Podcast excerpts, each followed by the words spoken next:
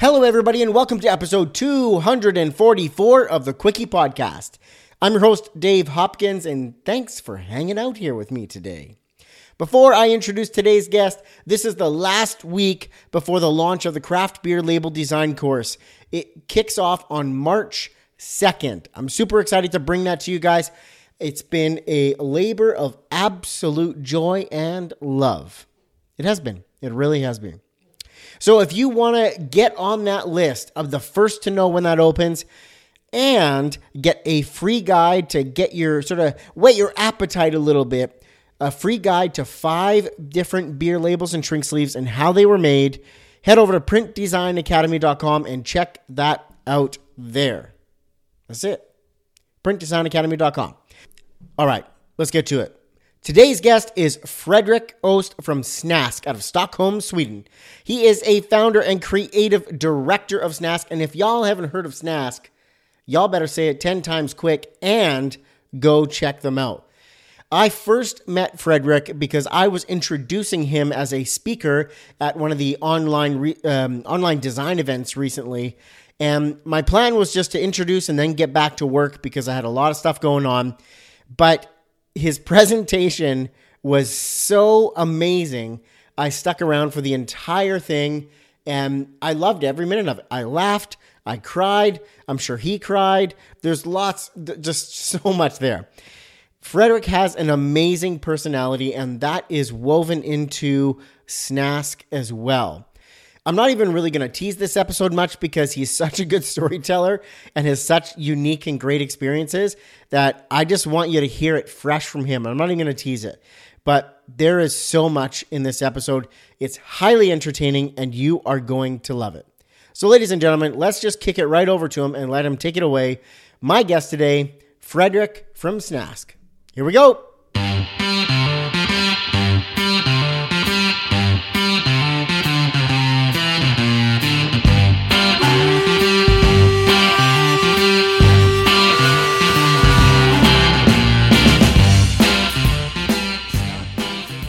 Welcome to the Quickie Podcast, the daily interview show where we talk to graphic designers about their journey to the creative field.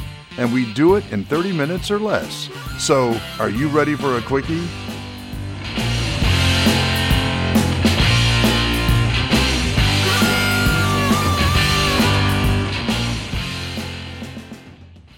Frederick, welcome to the Quickie Podcast. How are you, sir?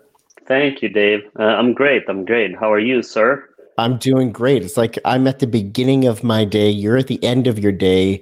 Um, you know, I almost wonder, like, how did today go? Am I am I in for something good? You're in for something good. Uh, the sun is gonna the sun is gonna rise. Uh, you're gonna have uh, uh, some uh, some luck today. Oh, you're gonna good. have a compliment. Maybe someone swear at you, but was probably deserved. So that's, Yeah, that's fine. usual. You won't be yeah. you won't be be unhappy about it. So you have a pretty good day uh, in front of you. Awesome. Well, Frederick, before we get going, um, are you ready for a quickie? I'm always ready for a quickie. Fantastic. So I'm going to kick this over to you and briefly tell the listeners about yourself. Sounds great. Uh, my name is Freddie, and uh, I am uh, Swedish. Uh, although I was adopted from South Korea when I was two years old, grew up in the northern parts of Sweden, uh, where I, yeah, all my friends were like 50 times taller than me uh, and blonde. Uh, but that was uh, that was fine. Uh, and then I, I did my military service in Sweden, up in the north of Sweden, for 10 months. Mhm. Uh, after that, I went to a Greek island to do stupid stuff like young people do, I guess. Stayed a bit too long to be okay. Uh, and then I uh, went to university for six years, the maximum amount of years you can take a grant and a loan in Sweden. Uh, I ended up studying graphic design in England for three years after I started uh, DJing with some friends and booking bands, and I started doing flyers. I realized, hey, I want to do graphic design. So I did that, and then uh, straight from university, I just decided to. We started our own agency, probably because we couldn't get any jobs. Uh, but uh, well, I mean, it's just also fun because people told us that you can't start an agency with with you have to be at least have ten years of experience in the business to start an Mhm. agency. But we were like, well, then we don't. We get someone else experience. We won't get our own experience, and and 14 years later, we are still uh, stupid and make mistakes in a great way. Uh, according to us, um, we might not be able to get any, any other jobs uh, because we have learned ourselves what we think is the best way. Uh, mm-hmm. but we stand proud and, and happy uh, every day, so that's that's good. I think that was a little bit about myself or my career, maybe. Yeah, that's amazing. I just want to unpack that a little bit. So, born in South yep. Korea, um, you went, came over to Sweden at the age of two. You had said, mm-hmm. Yeah. And then you had mentioned some military service in there. Is that like mandatory military service, or did you decide to do that, or? No, it was like when I was the last year when when they could still force you to do it. Mm-hmm. Uh, so you had to basically um, fuck up your your military test uh, in order to not do it. Yeah. Uh, and when we came in, uh, we were 18 year old boys, so we were like started to compete with one another. They probably figured that out before. Uh, so we started doing that, and then in the end, there was no turning back. And they asked, like, "Hey, you have to have to do the military service. You're doing the long one. You're doing ten months, and you're gonna be stationed up in the Arctic. So you're gonna be a snow soldier or whatever, which means that you were, yeah, super, super cold. It was insanely cold. Um, and uh, yeah, so it was it was kind of mandatory. But I, I would never do it again. But I definitely don't want it undone. So that's good. Awesome. I would say based on like the points that you just made in your intro, you have a um, a unique and diverse background. yep. with a, with some DJing thrown in, spending some time on a Greek island. For sure. Perfect. So um, I want to I want to kick this back and and dive into one specific area just a little bit more, mm-hmm. um, and that's your you're focusing on your childhood and and what that was like. Do you feel that you had a creative childhood that pointed you in the direction of graphic design, even if you didn't know it then? Um, I mean, I was called creative. Uh, people told me I was good at drawing. Um, that was until I well, got grown up and realized that I wasn't that good, or at least not to be compared to a lot of very talented illustrators. Mm-hmm. Uh, but yeah, I grew up at least believing that I was very creative. Uh, mm-hmm. I think that's more important than anything that people and grown up uh, responsibility take the responsibility to to encourage uh, children and young people to like hey you're creative. I think that everyone are born creative. I think that's in our human species and dna in order to mm-hmm. survive.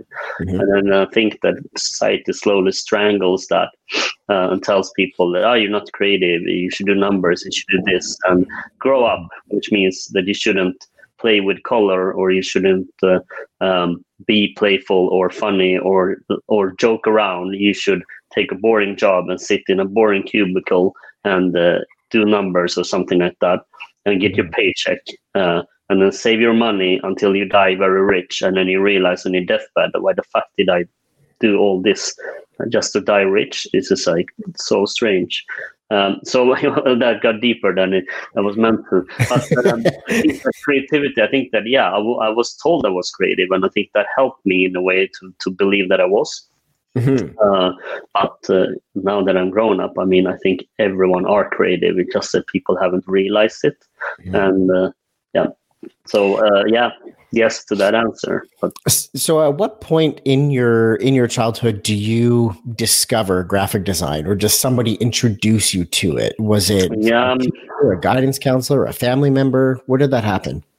Yeah, it was. Uh, I mean, I think my my one of my older sisters gave me some books about Bauhaus and stuff, but I was mm-hmm. too young to really understand it. I was like, oh, okay. Um, and then I remember three students came to our uh, high school uh, from university, and they were like, "Oh, uh, we're studying graphic design. It's it's uh, you do this and this and this." Uh, and today, I would probably have been extremely uninspired by them. because they weren't very they weren't talking about the sweet things but i was still intrigued by it i'm like oh yeah. cool you can do graphic design but then that disappeared and i tried to be grown up so i, I studied loads of other stuff at university before, like psychology, rhetorics, media and communication, and stuff like that. uh, and basically focused on being drunk, uh, partying, booking bands to our club night, and doing all other things than actually being good at studying until I realized what I wanted to do, and that's where I, I think I found it. Um, yeah. So would you say that it was through that, you know, that band culture, that music culture where you started seeing gig posters and, and other things like that that you started questioning and connecting the dots on that?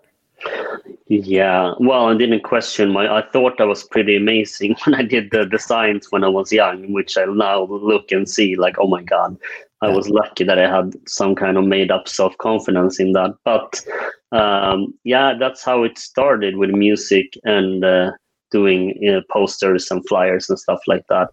Um, but then, I mean, I studied one year in Sweden and then I studied three years in the UK. And when we came to the UK, they told us like, "Oh, you're not allowed to use a computer for the first whole year." And we thought like, "What? How can we do graphic design if we don't use a computer?" Which mm-hmm. we then mm-hmm. later, of course, learned that it's just a tool. Um, and then also what we we learned in theory was our tutor, our professor of graphic design, taught us about music. He taught us about film for like two, three months, and then he asked us afterwards, like, "What have you been? What have I been teaching you for three months?" And we were like, "Music and film." He's like, "Nope, I've been teaching you graphic design. This is where it comes from." And that it was like you have to be part of your time in culture you have to consume culture you have to also contribute to culture and all of these things in order to become a, a, a graphic designer. And i think that's really interesting. I think that that's very true i think. Um, you have to somehow be part of your time. Yeah that's so interesting. You know you you have to consume culture in order to sort of continue your growth in in graphic design. It's almost like mm. the fuel for the creativity yeah. Wow, I've d- never connected the dots like that. Um, Fredrik, is there a specific design, or maybe that you know, hearing what you just said, is there a particular piece of music or something that stands out to you as the most influential creative input of your life so far? Something you saw or heard or experienced and has just stuck with you since? Um, no, but there are many, many different parts, of course. I mean, minimalism is one thing that is kind of interesting. Mm-hmm. It's like we like in Snask we like maximalism, but also of course minimalism have to be there in typography or some things to make it. You can't just go all maxed out. Uh, but at the same time, if you only go minimalistic, uh, you learn how to set Helvetica during three years, and then that's your life as a graphic designer. And it's very boring to us. And we think that there's so much more uh, to that. And also, there's a lot of culture we want to claim minimalism, like, uh, oh, there's a Swedish minimalism. Okay, but there's Danish interior, which is very minimalistic. There's Dutch typography, very minimalistic. Mm-hmm. There's Swiss typography being very minimalistic. There's Bauhaus from Germany. It's uh, the British minimalism. It's the American. So, so it's like minimalism isn't owned by anyone and it's merely one one part of, of, a, of a big thing uh, when it comes to music i think that music that i always thought that music was really made me what do you say uh, i could listen to music when i worked when mm-hmm. i did design um, but the more and more I did it, the less and less uh, lyrics I wanted to hear. I just wanted music, and then after a while, the less and less. So, I mean, nowadays uh, I only listen to classical piano music and white noise. So every year when my top uh, top listened songs on Spotify come, people think I'm extremely uh, bad uh, because it's like white noise and classical piano music. But it's like somehow that I think it's also because I'm writing more now. Mm-hmm. And if I write things like design strategies or brand strategies, having someone singing words in my head doesn't help me. No. So in that case, I think that that's why. Well, it's maybe if you only design things visually and not like necessarily use words when you think in that way, mm-hmm or work, uh, then probably any music is fine. So I think that's an interesting transition in music for me. Mm-hmm. It's interesting you say that. I haven't checked out like white noise to see how you know my my brain works with that while working, but I, I completely agree. You know, lyrics while I'm trying to work and think and and and writing especially, I agree. It makes it difficult because you're hearing different words than what you're wanting to write, and it just creates this sort of conflict in your head. Um, one list that I go to quite often is called like lo-fi hip hop, and it's just like hip hop beats with no lyrics. And that sort of has that like upbeat energy a little bit to sort of keep me at least head bobbing a bit. Yeah, yeah, nice. Nice. So you've mentioned here some of the early influences in your sort of creative trajectory. Um, I want to ask about now. Are there designers and brands that you look up to now or closely follow now? And what about them do you like?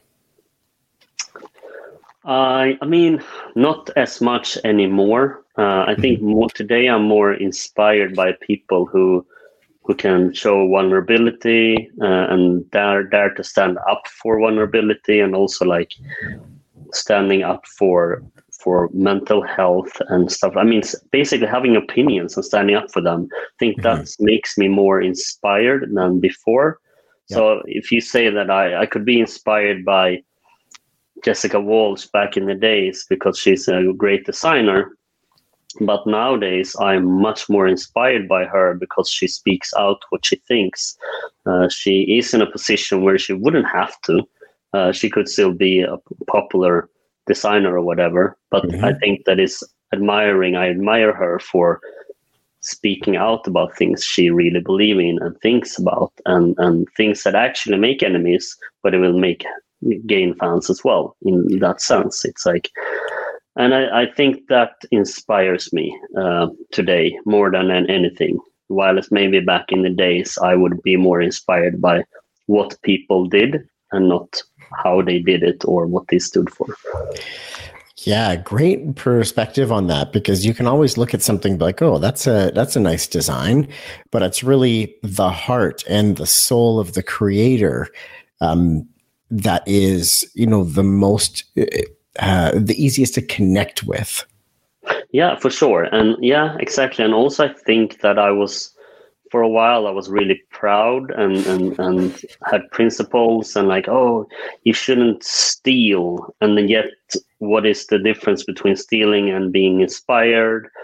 And then that's very subjective of course. And yeah mm-hmm. you shouldn't just blatantly copy something or steal it. But then again I learned that everything is a remix. The songs mm. that I would refer to as, yeah, but that artist doesn't steal. And I, well, his his or her biggest hits is actually a copy of this song. Oh, really? Or and then in the end, we're in a position in the world um, where everything is a remix of something else in many different ways, and that's interesting and it's good.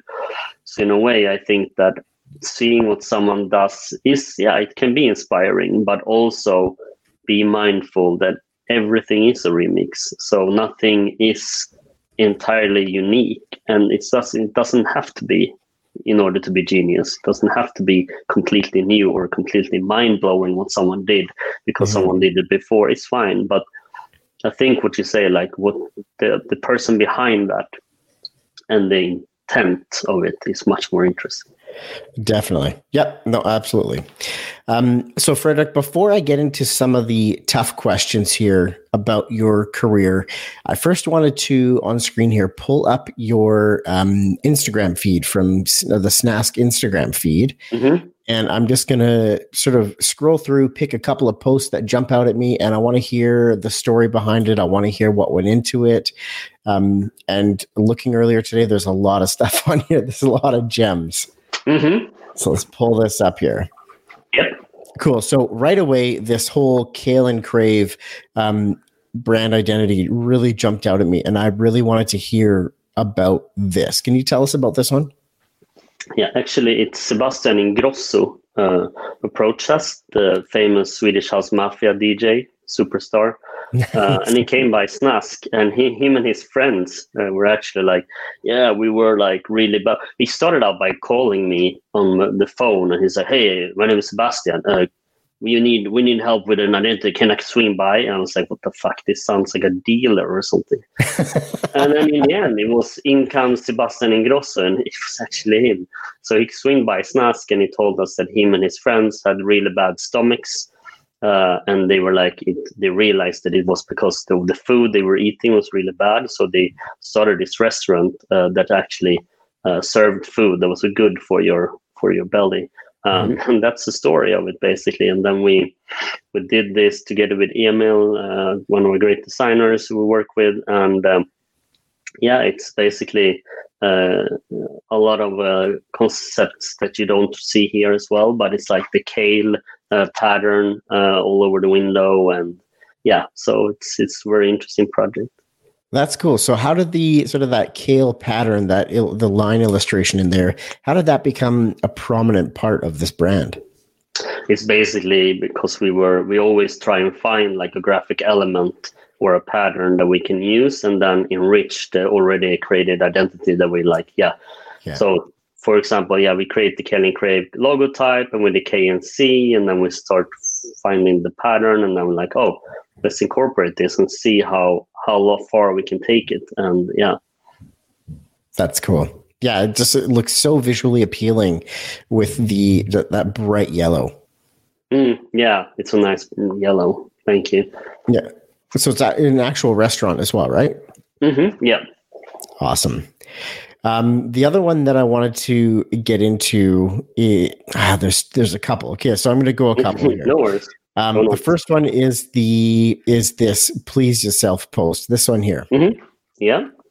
So this is uh, one of the pictures for a campaign we did for Monki a few years back, a Swedish uh, fashion brand for women. Mm-hmm. They always stood on the young girl, young female side. Um, and uh, we they were turning 10 years old so we came in and helped them to create uh, something we called the Monkifesto which was a manifesto of 10, of 10 points uh, strong feministic statements mm-hmm. and this was we built uh, uh, with jj out of paper uh, and it's talking about female masturbation because we talk about a lot of men jacking off, but female masturbation is very like, I know you shouldn't like this, a lot of shame and guilt and whatever. Mm-hmm. And um, and this is also Karley Sciortino, who's the sex columnist for Vogue magazine, talking mm-hmm. about female masturbation. Uh, so that's uh, yeah, that's that one.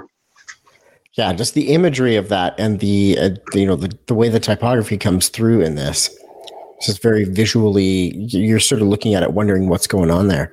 Yeah, and this is also a remix of something else. So this is a homage to Barbara Kruger's uh, typography back in the days. It was red on on uh, white and black backgrounds. Uh, very strong feministic statements as well.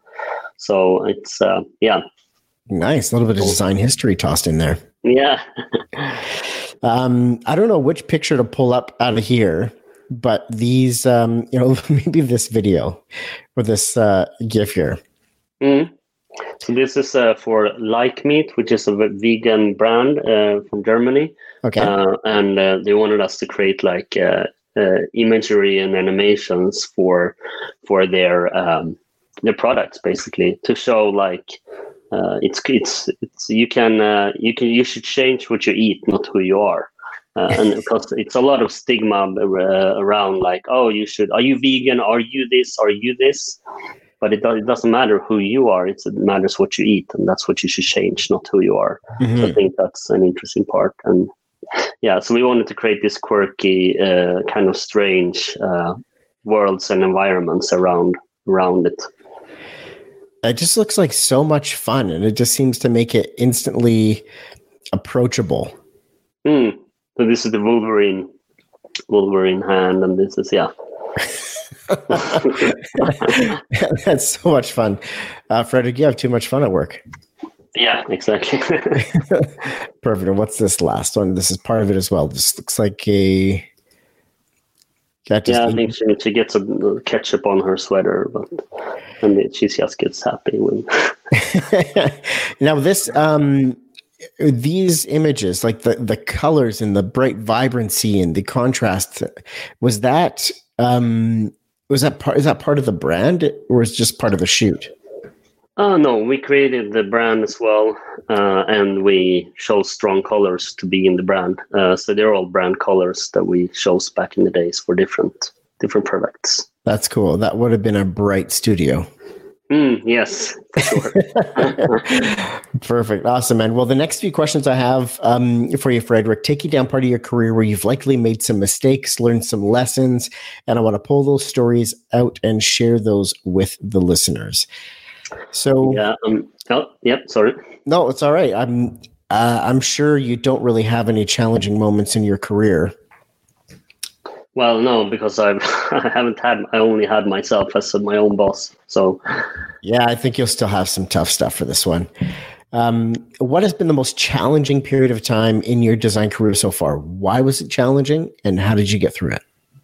I think the most challenging time. Uh, I mean, it's been whenever we, as partners haven't agreed and one someone have left because it's happened twice uh, mm-hmm. during these years it's always hard because you're friends and uh, maybe if you look back on it you shouldn't start a company because just because you're friends but maybe mm-hmm. because you you are good uh, business partners or you fit together as business partners and maybe that's more important than actually being friends and then you become friends maybe but i think that that's a hurtful insight but also important um, to write mm-hmm. contracts and agreements when you are not uh, when you are still very good friends uh, or when you not have a disagreement because that's what an agreement is for when you're not uh, agreeing. yeah, so exactly. writing uh, an agreement when you're not agreeing, that's impossible. So you should always write an agreement when you agree and everything is great. Mm-hmm. And a lot of people say, well, but we don't have to write an agreement. Everything is great. It's like, yep, but that's not for now. It's for when, and it will come, you don't agree. That's when it's there to protect you both. Mm-hmm. Uh, and also make sure that you can still remain friends even if you have an argument. So I think that's one big thing. The other biggest challenge has been to go from being a young uh, guy uh, and like not knowing too much about vulnerability, about like be taking care of employees, uh, uh, all of these like questions that no one ever teach you at school or whatever i think that's has been very like big big things for us. I mean we can sometimes come across as as kind of macho dudes because we have a rock band that we're, that's touring with us and we never really thought about it that way. But then of course when you look at it you can yeah that's probably not uh, you have to kind of explain those things uh, and uh, also if you're very cocky which we have been a lot uh, and using a lot of swear words in lectures and stuff like that it it also creates it creates a, a vibe that is desired uh, but it also can create a vibe that you kind of never intended and and that kind of like you need to also like uh, live with that and understand that okay some things you say uh, might upset people in the right way and some mm-hmm. things that you say might also upset people, but in the wrong way. And then you have to like, yeah, uh, be, how to say, uh, look at yourself honestly and see like, okay, we should, there's always room for improvement here. We need to sh- look at ourselves and see what we can do better. You know, it's interesting you use that word vulnerability and, you know, trying to, to learn that and also pay attention and see the image you're portraying that the public is perceiving. Is that what we want people to be getting from this. Mm. And, yeah, and, and I think that, that it's, I think it's like we don't want uh, like young women to look at our agency and see like, oh, all the it's only guys at this agency or or on the stage when you when we lecture there's like seven guys and we're already in a world where some conferences can book like out of 10 speakers there's like eight old men over 50 um, and we are not really positive about them being booked as seven guys going up on a stage because we have the band of five people. Uh, that doesn't portray what we kind of want to show. Uh, like if we would walk the walk. We shouldn't do it that way. Uh, mm-hmm. We probably yeah. So it's a, lot of that, and the vulnerability, of course, to like not see uh, that as being weak, uh, but actually the opposite. Like actually, it's probably the most brave and strong thing you can be to be vulnerable and especially yeah. on stage in front of thousands or whatever. I think that's uh, it changed during during the years. I think when we were more young, we maybe thought that it was the cool side that was the strong side. But as we grew, uh, like everyone else, we realize uh, things all the time. And I think that what's good is that change is, is inevitable, and we just need to to keep keep changing uh, mm-hmm. because mm-hmm. there are a lot of people who say like who raise their hands like who wants change? And everyone's like yeah and who wants to change? And then there's silence. And then there's yes. work for everyone to do because change won't come if no one wants to change. So i think that's uh, it's important. Oh, 100%. Great point on that one. And I wanted to just sort of briefly touch back on the partners point that you had mentioned. Um, you know, in those situations where partners aren't agreeing, is it direction of the company? Is it brand direction for a client? Is it um, is it typically company related issues or just direction? I mean, I think it can be anything, but in our two cases, it's been how we treat each other maybe or how we uh, see the business. I mean i think it can be anything really. Mm-hmm. um, but i i do think that something that something that you don't think about the first months i mean it's the same with a relationship. It's basically a relationship. It's like your best friend or your sister or brother or your loved one. It's like going into a company with with someone you will have a relationship and you will endure the same like steps as you do in a romantic relationship where like after the well, like first three months is super fun. Anything you do is super fun and exciting. You don't have to like do any any what do you say sacrifice or nothing feels um, you don't have to do compromise. Everything is just fun. And then comes a time after like a year when it's like wait a minute, what are we? What are we going to do? We don't agree on everything. You're very mm-hmm. annoying with these things that I didn't see when after three months and whatever. And I think you spend too much time on this project instead of that one. And we, you know, all of these little things. And same after three years, same after seven years. And I think that's like, it's very, it's very few people that, that think about that when they start a company that it's mm-hmm. going it's exactly like a relationship because it is uh, and you need to agree on things you need to compromise you need to communicate you need to like yeah all of those things yeah, and that's a huge, you know, piece of advice is that like you had mentioned earlier is when when things are going great and you guys are in that honeymoon phase, that initial excitement and energy, like that's when you want the partnership agreement. That's when you mm. want to create that stuff so that when things aren't going that way, when things are going a little bit sideways, when there's conflict, there's no, you know, you have to try and pull emotion out of it and say this is the document that we created together this is what we need to follow and do. This is what we agreed on. Yeah. And it's there to protect both. So I think yeah. that's like super important. And also when they when you write that agreement, you should have someone who is not um, biased, who will play the devil's advocate and yeah. say like, yeah, you slept with uh, his or her partner uh, what are you going to do? So what? Why, why, would, why would that happen? Well, it doesn't matter if it's happening or not, because this is just like when if you hate each other, what's going to happen? What are you going to do with the company? Because that, those things might happen, and I think that mm-hmm. is harder when you two people trying to agree on things to bring up the most horrible situations.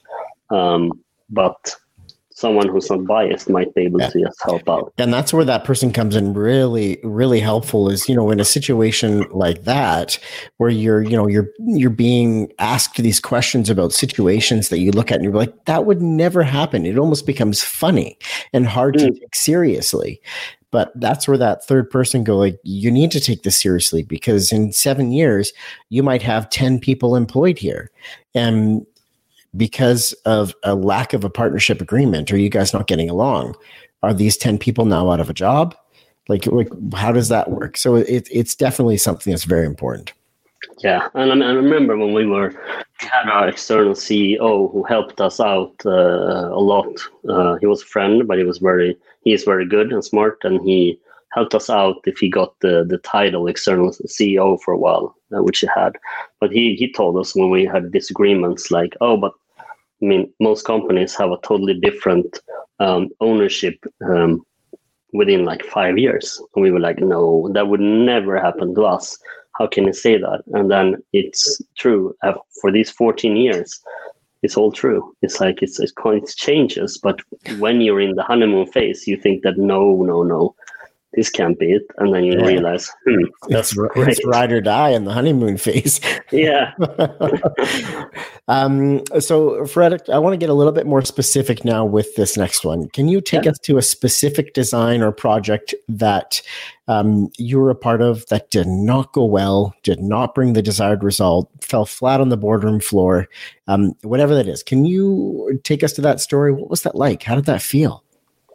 Yeah, I mean, we, we did a huge uh, company. Uh, I'm not going to say the names of the company, but it was a huge branding, rebranding job. Mm-hmm. And um, it's very corporate, uh, and it had a, a founder and CEO who was too involved in everything, mm-hmm. and there wasn't a lot of uh, what do you say um, experience from buying our services, and there was very little experience of what branding was and the return on investment of design and branding. Uh, so it was very hard to ma- re- make them realize that what we did uh, has a has a like there's a point why we do things. There's a strategy, um, and I think that's that's always a challenge because we we do things we design things from a strategy. Mm-hmm. We this we make something look like something because of a strategy, and then say that you create a logo uh, that you think is like but this is uh, this represents the brand in all these ways and then you send it to the client they are don't have the same eyes as you so they would be like hmm i think this uh, j looks like a elephant trunk and i think that uh, the a, the age here looks like history channel's logo and i think this and this and that because the mind works like that. It, the human mind works that it wants to find resemblance. Mm-hmm. And that's what it does. So if they're looking at an age, it will look similar to History Channel's logo because it's an age, uh, an elephant's trunk or whatever. But then it's like, is it relevant? Is it relevant to this this this this what is a process? And if someone has very little experience, uh, but they want to say a lot of stuff without be having arguments behind it it's very hard to move forward and that project ended up being a nightmare where we did loads and loads of iterations only in the end after like two months of a lot of work uh, having the ceo and founder coming in and like yeah just like no we're gonna use our old logo which is like when we asked, we even asked like, can he send a logo that he likes and a logo that he doesn't like, so we at least see something, and he couldn't even do that. And that's like mindless use of money, mindless use of time and energy. And I think that it's just like none of us needed to to have gone through this process. In the end, we finished the project and the rebrand, but I mean, yeah, I think it's really, really, uh, sometimes it's really tough uh, when clients uh, are really corporate and they mm-hmm. don't have the, what do you say, the decision making power. Um, we always ask that the group that we work with are people who, who have the mandate to take decisions. Um, and then sometimes they they have it, but sometimes, as in this case, they say they have it, but then they have a a crazy founder who just jumps in everywhere and just change things, which is yeah. the worst kind of leadership I think there is. So yeah. Man, that's a tough spot, you know, because you you you get excited about creating the new logo, about creating in general and doing something big for this rebrand. And, you know, after the work put in to just have it turned away, turned away, turned away, turned away, all of a sudden, no, you continue, but we're going to use this old logo, and that's what it is. It can definitely be creatively deflating. Yeah, yeah, for sure. So that's sort of on one end of like the the corporate spectrum where you've got a CEO or a founder that's he- way too heavily involved and doesn't quite understand um, design and design services and and how that all works.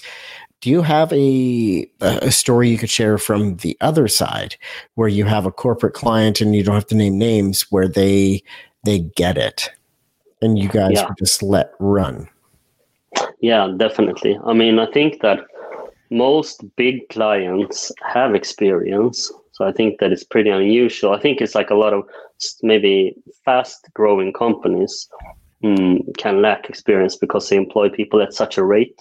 That, and then they also fire people at a rate, or people move on after two years, and then they lose all that that uh, knowledge and experience, and new new blood comes in. Uh, and I mean, it can have beneficial benefits, but the, the downside is they lose experience all the time, and knowledge is never stuck. So it's it's been like I think big clients can come in with an experience, and they're like, "Oh, we are paying for your expertise." Mhm. um, which means that you are going you know best when it comes to this uh, and that's the best seat uh, you can be in. And i know that in in the us it's different than the client often has the final say all the time. Whereas in sweden uh, it is more the other way around that clients know that they are not experts and they come to us and pay for expertise. Mhm. um, so i think that's a dream thing i mean working with big clients that buy our services for our expertise and we can tell them like we recommend this because of this and this and this. Mhm. you also need an honest and direct feedback process where you guys can feedback but you also need to have arguments why you say something. The same way as we have to have arguments why we say things. So it's not like i don't like green.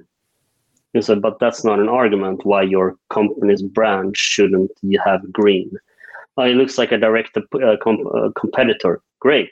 That's a great argument for not using green then. And there are many great colors for it. Um, but stuff like that is, I think that's important. Or like also, yes, color theory is a lot of BS. It's a lot of people using theories around color that isn't correct. It's like, oh, red is an angry color. Uh, it means blood and blah, blah, blah. Um, it's a warning color by nature. We shouldn't use that. Yeah, but it also means love and passion. Yeah. Uh, it means like burning passion. It's like so many things. Um, and also, if if it if it was true that it, it really did work negatively, people drink Coca Cola. They drink uh, uh, something from a can that is completely red. They Mhm. fly in Norwegian Air and Virgin Atlantic, which is red planes. If it was remotely true, people wouldn't get into those planes. Or blue is the ocean, but blue is also cold. Blue is uh, IT and the tech world. Blue is also calmness. Blue is also being depressed. Um, so it's like uh, all these colors mean so many things. And if clients start using it or designers start using that as arguments, you Yeah. will open the door to BS, and then everyone will take it, and you're in for a shit show. I'm sorry. Uh, that's how it is. Uh, Yeah. So that's that's more like then it's better to not have pride in it and like, oh, there's plenty of great colors we can pick. That is not this color and not uh, competitor color, and we'll Mhm. look into that uh, because I think that's the only uh, sober answer in that situation. Yeah, and I like how you said it's so important to have have the why, the reason. You know, when somebody is you know designing something or presenting a logo or a word mark in a certain way, you know, why did you make those choices? Not just I, I thought it looked good. I thought it fit. Yeah. What are the reasons why? Like you almost have to develop a bit of a, you know, some sales with it, right? Sell the Mm. client on this logo. Mm. Why you decided this. Definitely. Um, Freddie, what's something you're struggling with in your design career right now? Right now, I think motivation in the COVID, um, because it's been like a long year, of course. It's Mhm. been dark here in Sweden from October at least, uh, not being able to see friends or for colleagues in the studio or stuff like that. And new year's new year's christmas and new year's is, is, is a nice holiday but it's also stressful and a lot of like things you need to do. Mm-hmm. there are a lot of expectations on you as a if you're a parent or on you as a from your parents as a child or from you from your siblings or your relatives or all these things. A lot of pressure and things that have to be a certain way and if you're not invited to the correct new year's eve party or if you don't do this and that it is a lot of things like that so i think that coming back in january is always like more depressing than coming back in august after summer vacations because in sweden we have at least like four weeks of off in July. Mm-hmm. Uh, so we're like, we always come back after summer more like energized. Yeah. I think they're coming back in January. It's like, it's different, especially after this darkness, COVID, and all these things that happened during this time. Fucking capital being formed. Uh, but um, uh, so in that sense, I think I'm struggling a bit to to like coming back into it because normally it's nice to like go into your studio, meet your colleagues, talk about what everyone did, go for lunches the first week, take it easy. And now it's like you only see them through this damn screen. Yeah. And that's it's harder to connect, I think. So that's I think I'm struggling a little bit with. A hundred percent. I think a lot of people are are feeling that, and the carryover to this year um, so, can I briefly ask you about about COVID and what happened to like your business? Like, what what happened when this all went sideways and crazy in March or April of last year? Um, you know, some designers saw all of their work erode and go away. Um, other designers and companies are busier than they've ever been, having their best years ever. You know, it seems to be all over the place. What did you guys experience? I mean, looking back uh, financially, at least, we did a very, very good year, which is very strange. Um, but it was also like a couple of projects that were very big that had hadn't we got those, we would, uh, on the other hand, had a very bad year in mm-hmm. many, many times. So I mean, it's all about luck in a way. Um, yeah. It hit us hard as well. We had we had a lot of like film projects that just got cancelled or and, and uh, put on hold, and we. I mean, I think uh, it was lucky that summer came because then we could go back and like start producing things again, and then now November happened and and it got uh, harder again. Mm-hmm. But it was for sure. Um, it was for sure a challenge. But I think mo- most the biggest challenge is the culture, the the not seeing each other, the all that those things. It's uh, yeah. it's much harder to uphold. It's like if someone you like goes away on holiday for two weeks and then they during that time you see them every day through Skype. It's not the same thing as when you see meet them at the airport and they come running into your arms. Mm-hmm. That's another feeling, and it's like evidently so that you don't get the same connection through a screen with someone you care about the way that you you do uh, in real life. So I think it's um, it, tore tore on us um, the whole year during COVID as a team as well. Yeah, that human connection is such an important part of you know us as humans and our happiness and interacting with people. Not only that, but I think creatively, the work is so much stronger when you have that in-person collaboration. You can do that.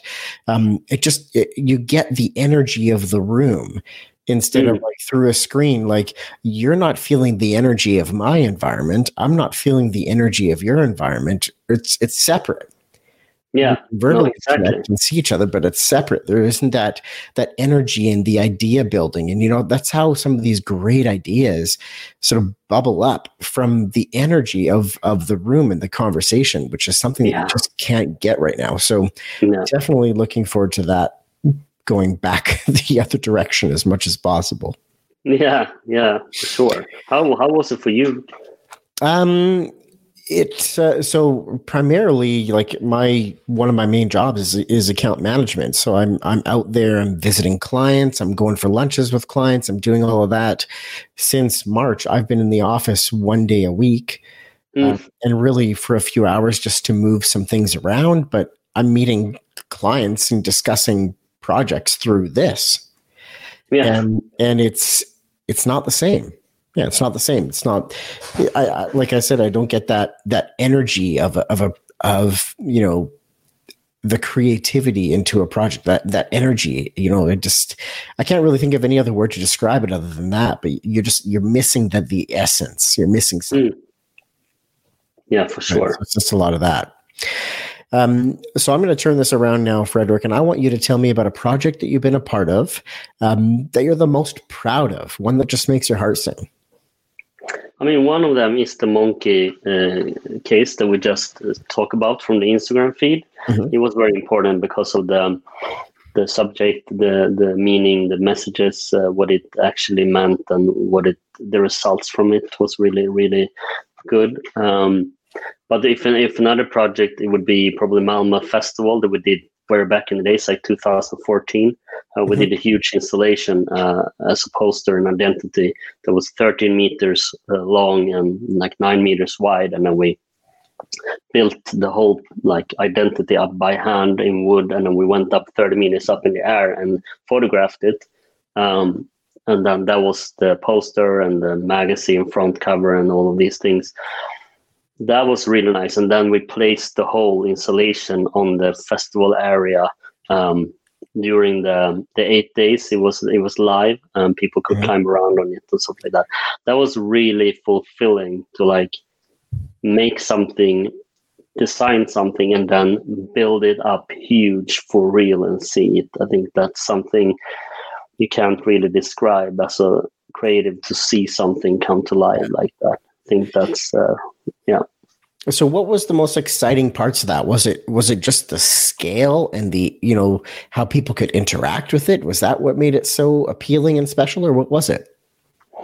Yeah, I mean, one was that to be able to create something because we took a really like we were like we told the client like we want to do something now that's not been done before. We want to do something new and big and like and then we found a budget, another budget they had for installations on Mhm. their area. Uh, so we just combined them and and or and managed to to convince them that we would use both budgets to create one huge thing uh, that would become everything, um, and also that it would be interactive, that the children would would climb on it during the whole time, and I think that was like the the the big uh, uh, thing for us was to like do something that is bigger than the actual thing Mm-hmm. like we that took i mean normally it's just a logo typography some colors and then make a, a cover for a magazine or a poster or whatever. But this was like taking something from one one part of a journey all the way to a big installation that people could climb on and it was the same thing during the whole time. I think that was a big thing. That's cool. You know, having sort of input on the complete start to to finish of that particular project, you know, right to the installation point. yeah yeah exactly That's awesome one. Um, the other story that I really remember from your RGD presentation was one about Target, and Mhm. uh, it involved tattooing. And I'm going to say tattooing in air quotes, tattooing. Um, can you share that story on here? Because that's you know, if somebody didn't attend the RGD talk, I definitely want them to to hear this because it was such a cool moment and and seeing your um, your face while you talked about it. You know, it's obviously an, an important moment in your career too. So, can you share that story with us? Yeah, definitely. Um, we were finishing up a Target uh, project in New York where we've done some films and content for them. And uh, during the, the, the week we were there, um, the prop the prop artist told us like, "Oh, I can hide a tattoo machine in the budget, and uh, when we do the when we're all done on the wrap wrap party, we can like tattoo each other." And we were like, "Yeah, right. He's just American. He just says these things." and then at the end of the of the shoot, he, he brought it out. It's like here it is, and we're like, what? And we had no idea how to do it, so we, we had to watch a YouTube video like how to assemble a, a tattoo machine. Um, and then we had no one to tattoo, so we asked around like, does anyone know how to tattoo? And and his uh, the illustrator, uh, she was like uh, like. do you do you wanna do you know how to tattoo? She's like no, do you want want to do it she's like hell yeah so then she we she watched a video on youtube like how to tattoo someone and then she started with an orange because that tutorial said like you have to tattoo an orange before you do a real person. So she did that. We did two arrows uh, for friendship uh, and she started with me and then she did eric my partner and then the the client came up and she won one as well on her arm same place and she almost fainted during this, Oh this ordeal. Um, and we thought that maybe we took this too far maybe we, sh- we sometimes we shouldn't combine rock and roll with professionalism uh, but um, yeah, and then we never heard heard anything. And then one year later, we got an email from her at her new employ employment where she wanted us to come over and shoot some films for for uh, Yoplait yogurt brand uh, in Minnesota, Minneapolis. I mean. Um, and when we came there, she was like the queen of the office, showing like, yeah, my boys from Sweden are coming over. We have the same tat- matching tattoos, so we took photos with it. And um, yeah, so that was really fun. I think that that it shows that it doesn't matter what you if you treat your clients as humans and your colleagues and everyone else like humans doesn't matter like what you say. If you get a tattoo together or whatever it's like that bond you create with another human that's what matters. Not like if you wear a suit or not uh, Yeah. or if you use polished language or not. Like i think it's just like um, trying to to reach the other person emotionally is the most important thing. Definitely that emotional connection and that um, Yoplait project. Do you remember the approximate value of that for you guys? Like what that was worth? Are you able to share that? Yeah, I can't really remember how much it was. We also we also do it with production agencies, so it depends on how you see the budget. But it was big for us. It was uh, how much can it be? Oh my god, it was a lot of years ago. Let's just say it was important for our yearly re- revenue. I mean, it Hmm. was a big project. Yeah. So it was definitely big, a big project for us at that point. Uh, and it was very surprising the way we got it. so you, yeah. the badminton film. We don't know if we're ever going to get anything from it. Uh, we do we do stupid stuff all the time, and sometimes we get business from it, and we never know how or why. But yeah, Yeah. So you could say that an amateur tattoo led to a significant video project. very amateur tattoo. Yes. Very amateur. Okay. Yeah. awesome. Well, Freddie, we do this thing on the Quickie podcast called the Ask It Forward question. That's where I have a question from my last guest um, Mhm. for you, and they didn't know who they were going to be asking this question of. And then you get the opportunity to ask a question of my next guest. Um, Uh-huh. Again, I'm not going to tell you who they are, but you can ask them anything. yeah. So, my last guest was Mr. Chris Logsden. He's a graphic designer and brand director for the Sasha Group out of New York. Yeah. And he wanted to ask you. And now, this is, I'm going to just put a warning out there. This is a hotly contested question. All right. Um, and, you know, people aren't, people don't land in the middle on this one. It's a hard yes or a hard no. Um, so the question is ketchup on mac and cheese, yes or no? ketchup on mac and oh ketchup on mac and cheese. Oof, no. Hard no. no. Yeah, hard no for me. We know where you we know where you sit. Yeah, you don't know where I live. Yeah. That's true. totally. Well, Freddie, what is the question that you would like me to ask the next guest for you? Um, what would you rather regret on your deathbed? Um, would you rather regret things that you did in your life, or would you rather regret that you never did anything in your life? Never Wow. took that, that risk. Yeah. That's a great one. I like that question. Well, Freddie, you've reached the end of the Quickie podcast, man. Thank you so much for being my guest today. This has been great. Thanks to you, Dave. This was one of the best and longest quickie I've ever had. So yeah, we're not we're not known for being quick on the quickie here. We we do long, do long ones, quickie-ish. I got to change my intro instead of it saying, um, you know, in thirty minute in thirty minutes or less. You know, um, you know, thirty minutes or more. awesome. Friend. Thanks for having me, Dave. It's been a pleasure. So nice. All right, that is the end of today's episode. Thank you so much, everybody, for listening. I know that you laughed at least seven times during this episode because it's so good. I know you did. Um, I will be back again next week, and the craft beer label design course kicks off on March 2nd. Definitely go check out Snask and the work that they are doing, especially the badminton video, because that is an absolute gem.